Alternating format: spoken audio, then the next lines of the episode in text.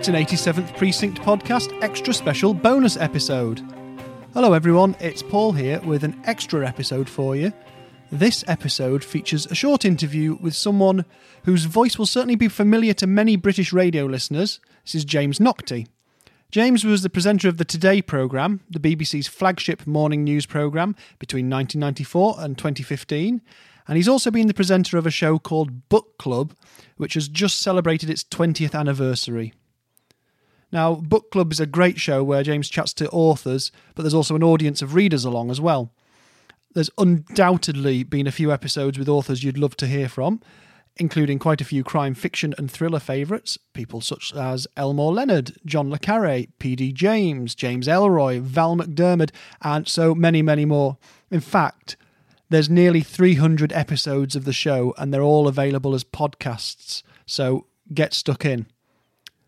One of James's favourite authors, as you've probably worked out, is Ed McBain, someone who I don't believe ever made an appearance on an episode of Book Club. Recently, I found out that James was going to be in Liverpool recording an episode of Book Club and also doing some other presenting duties as part of the Liverpool Literary Festival. And so we got in touch with him, and he was kind enough to respond enthusiastically to us so we set up a meeting and had a little chat that I'm going to present to you today. And I can tell you, it is a very weird sensation when you've got to ring someone up and talk to them on the phone, someone whose voice you've known on the radio for 20 odd years. It's like the radio was talking back to you. If I go mad, that's probably the reason. Anyway, this little chat is hopefully the preamble to a more substantial conversation sometime in the future because James is a really passionate fan of the 87th Precinct and also, as you'll hear, some of our other favourite authors. There's a couple of things in the chat I want to point out first as well. There is mention made of the Archers at one point. So, for listeners outside of the UK, this is the world's longest running soap opera. It's been on BBC Radio since 1950.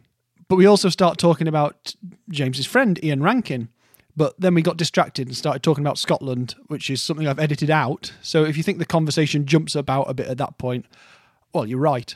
As always, if you enjoy this episode or any of our episodes, then please do share them, like them, review them on iTunes, which is really useful for us, or wherever you listen.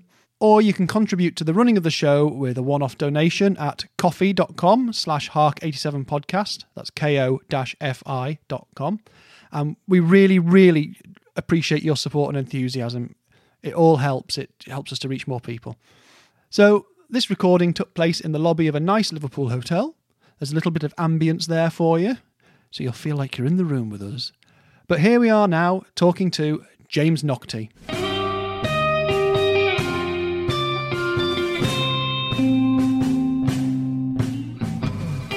One of my first questions to you was going to be Have you ever met Ed McBain? And one of the first things you said to me was, I've met him. And I think it's a quite a badge of honour for a lot of McBain fans to have actually met the man.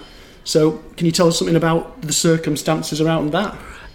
I was going to the United States anyway to do another interview, and I asked the Independent for whom I was going to write a piece on someone else whether, because they wanted me to do something else as well to justify the airfare, whether I could interview Ed McBain in a series that they used to do on the back of their uh, weekend magazine called Heroes and Villains.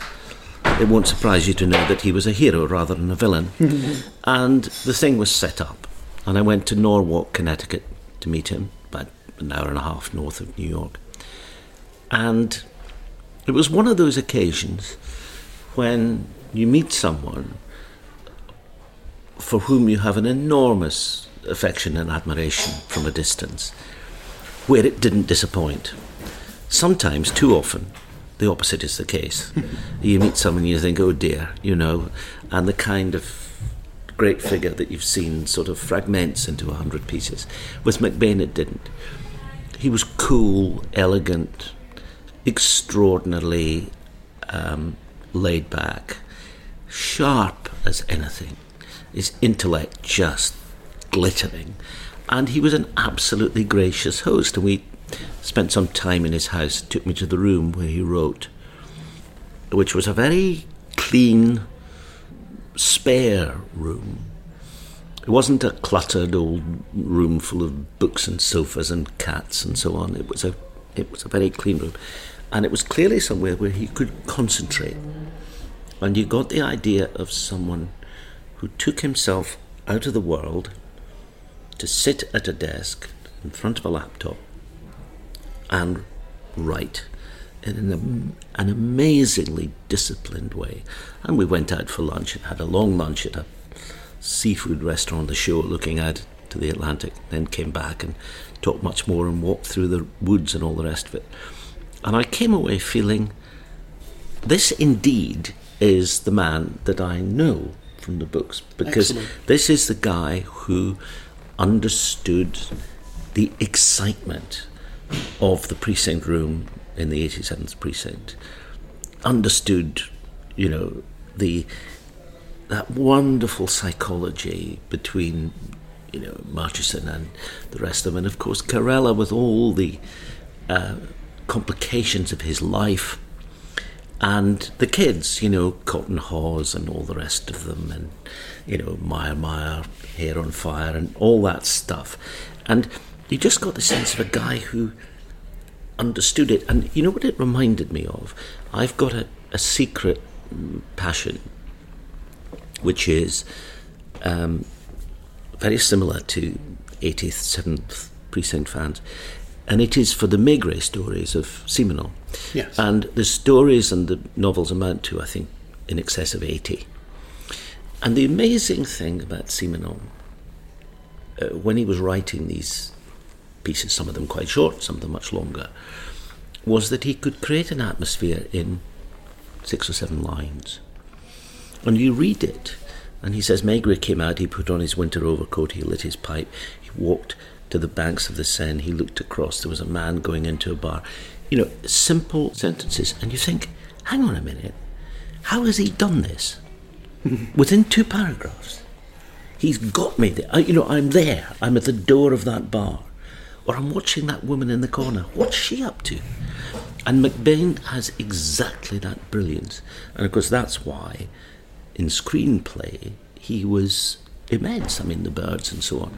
He, he could somehow distill the essence of a scene and a character to a few words. And, and you know, we all know, those of us who love the precinct novels, but he goes off on these great things. The city was like a woman. She was lying back. It was one of those nights. There was a sultry roar.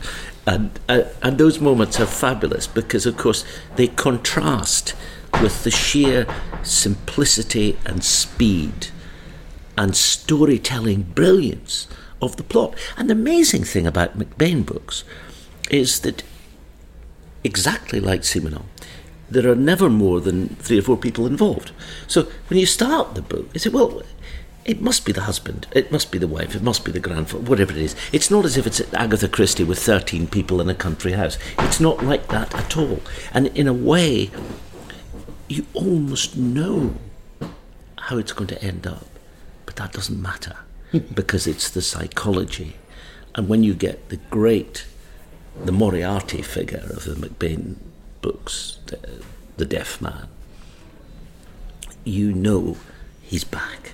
Hmm. and it's fantastic. And that's why, you know, I'm hooked. And what I can tell you about him in my one day of acquaintanceship, and we corresponded subsequently, he was generous, brilliantly sharp in his mind, and as fascinated with what might be happening in the 87th precinct the following week as he had been 30 years before.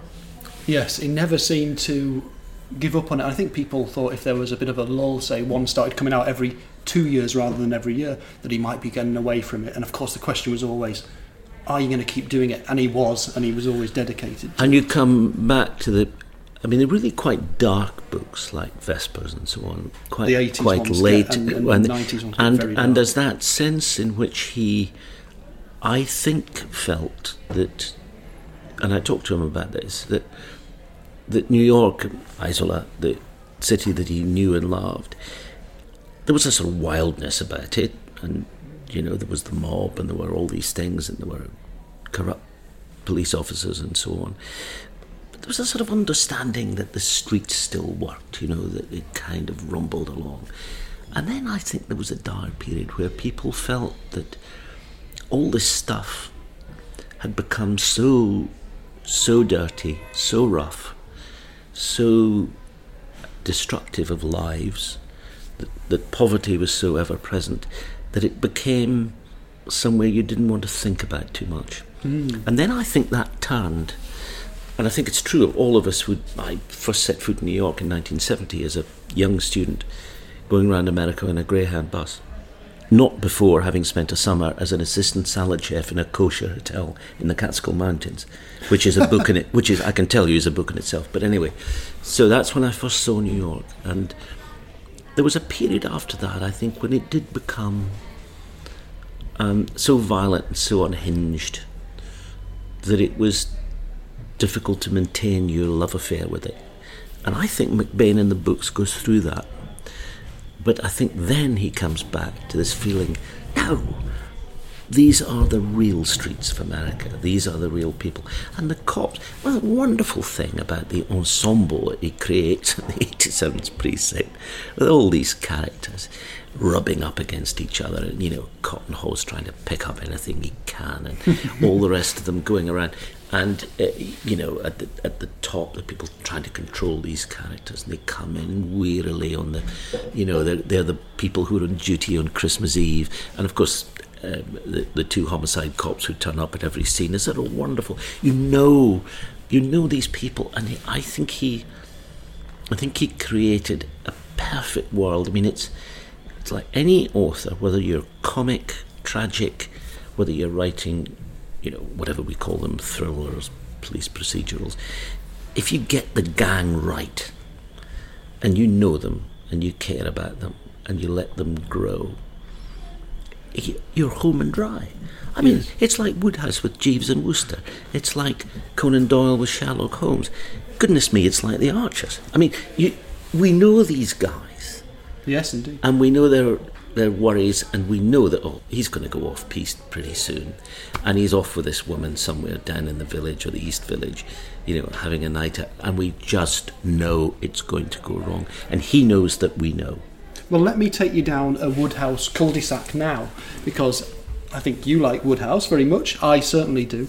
My colleague Steve, who is one of the co-hosts, loves uh, Simenon, but I love Wodehouse very much, and I mention Wodehouse quite a lot because I think, and it's nice that this coincidence happened and then was backed up by reality, that McBain and Wodehouse have quite a lot in common in, in, their, in their approach to humour and human beings being funny, not least because they knew each other. Well, Look, exactly.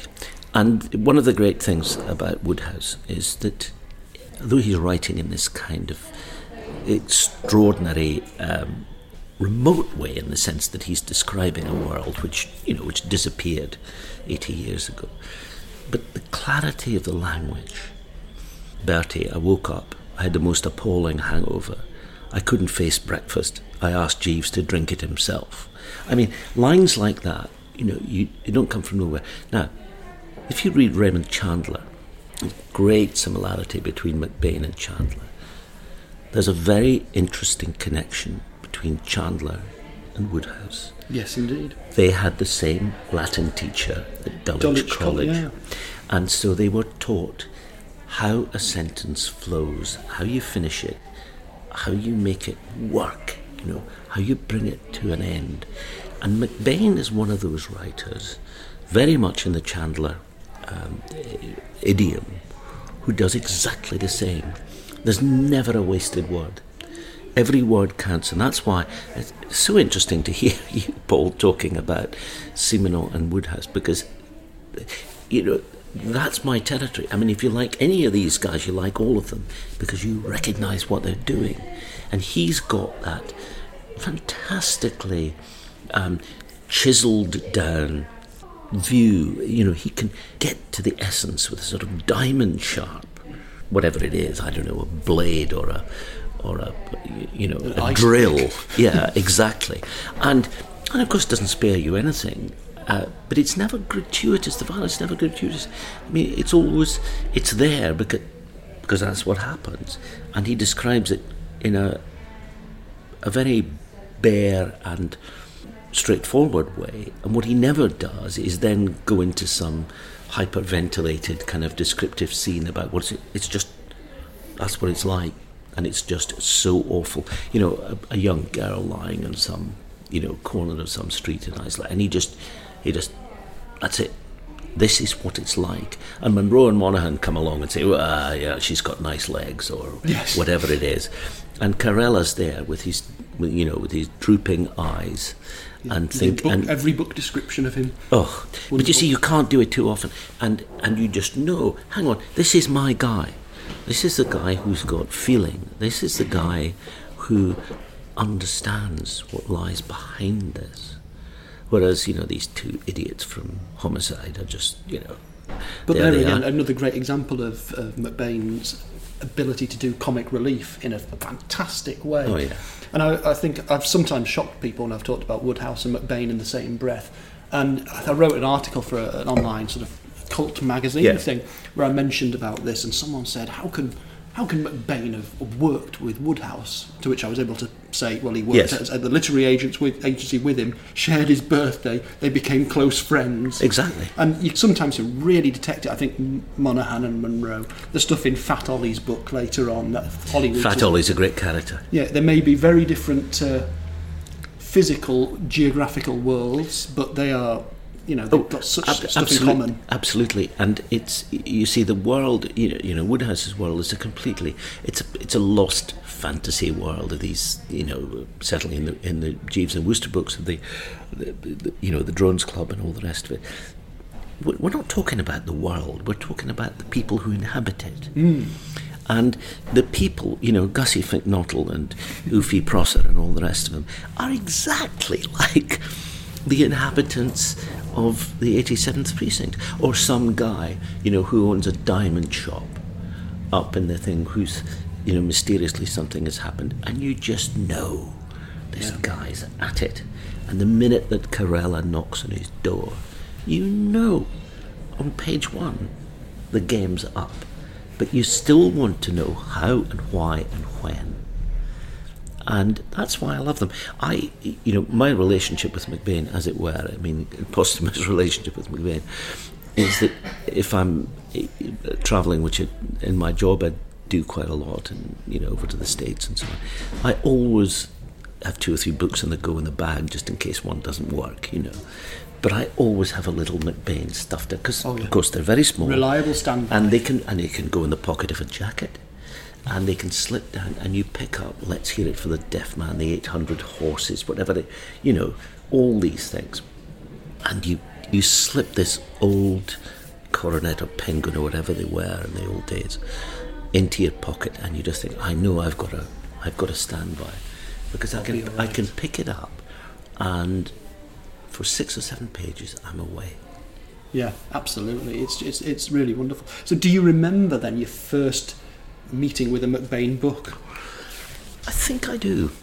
I was a student in America in 1973-74. I'd visited there in 1970 and gone round the country in a Greyhound bus, as we all did in those days.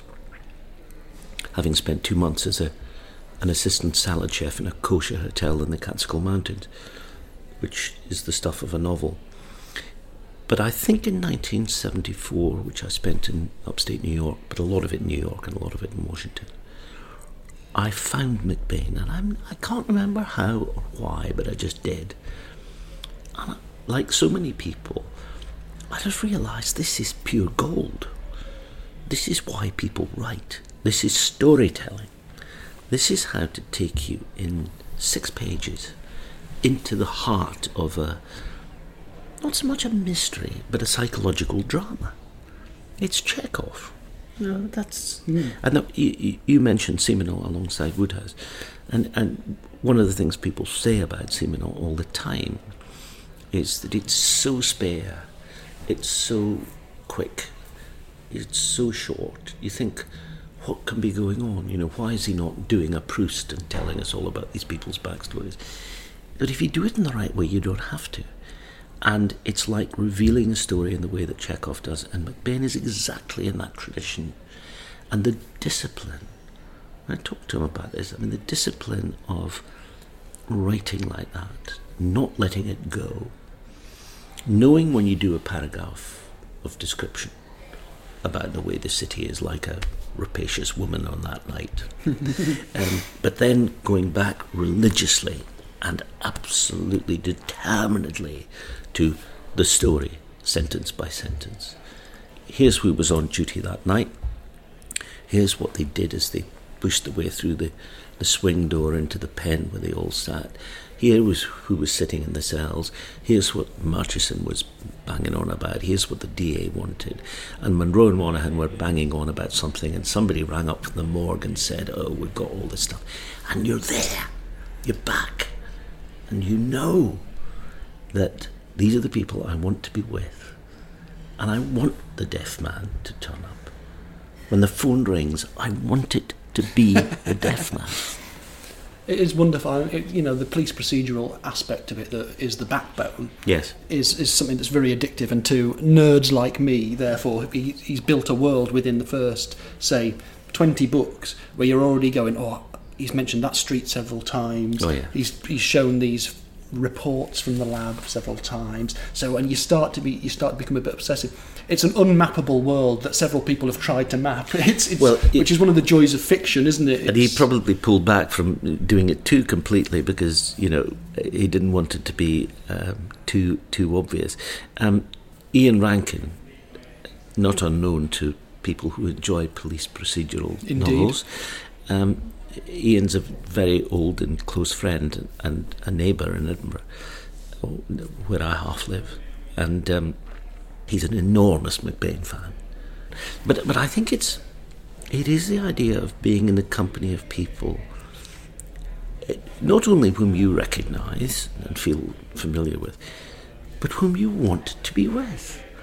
I want to know what they're doing. I want to know what the latest is about, you know, Meyer Meyer and his complicated psychological relationship with Carella.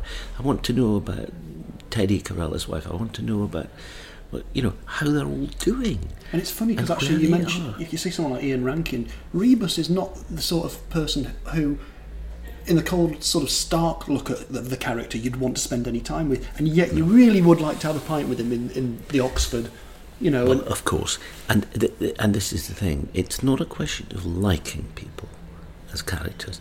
It's a question of being fascinated by them.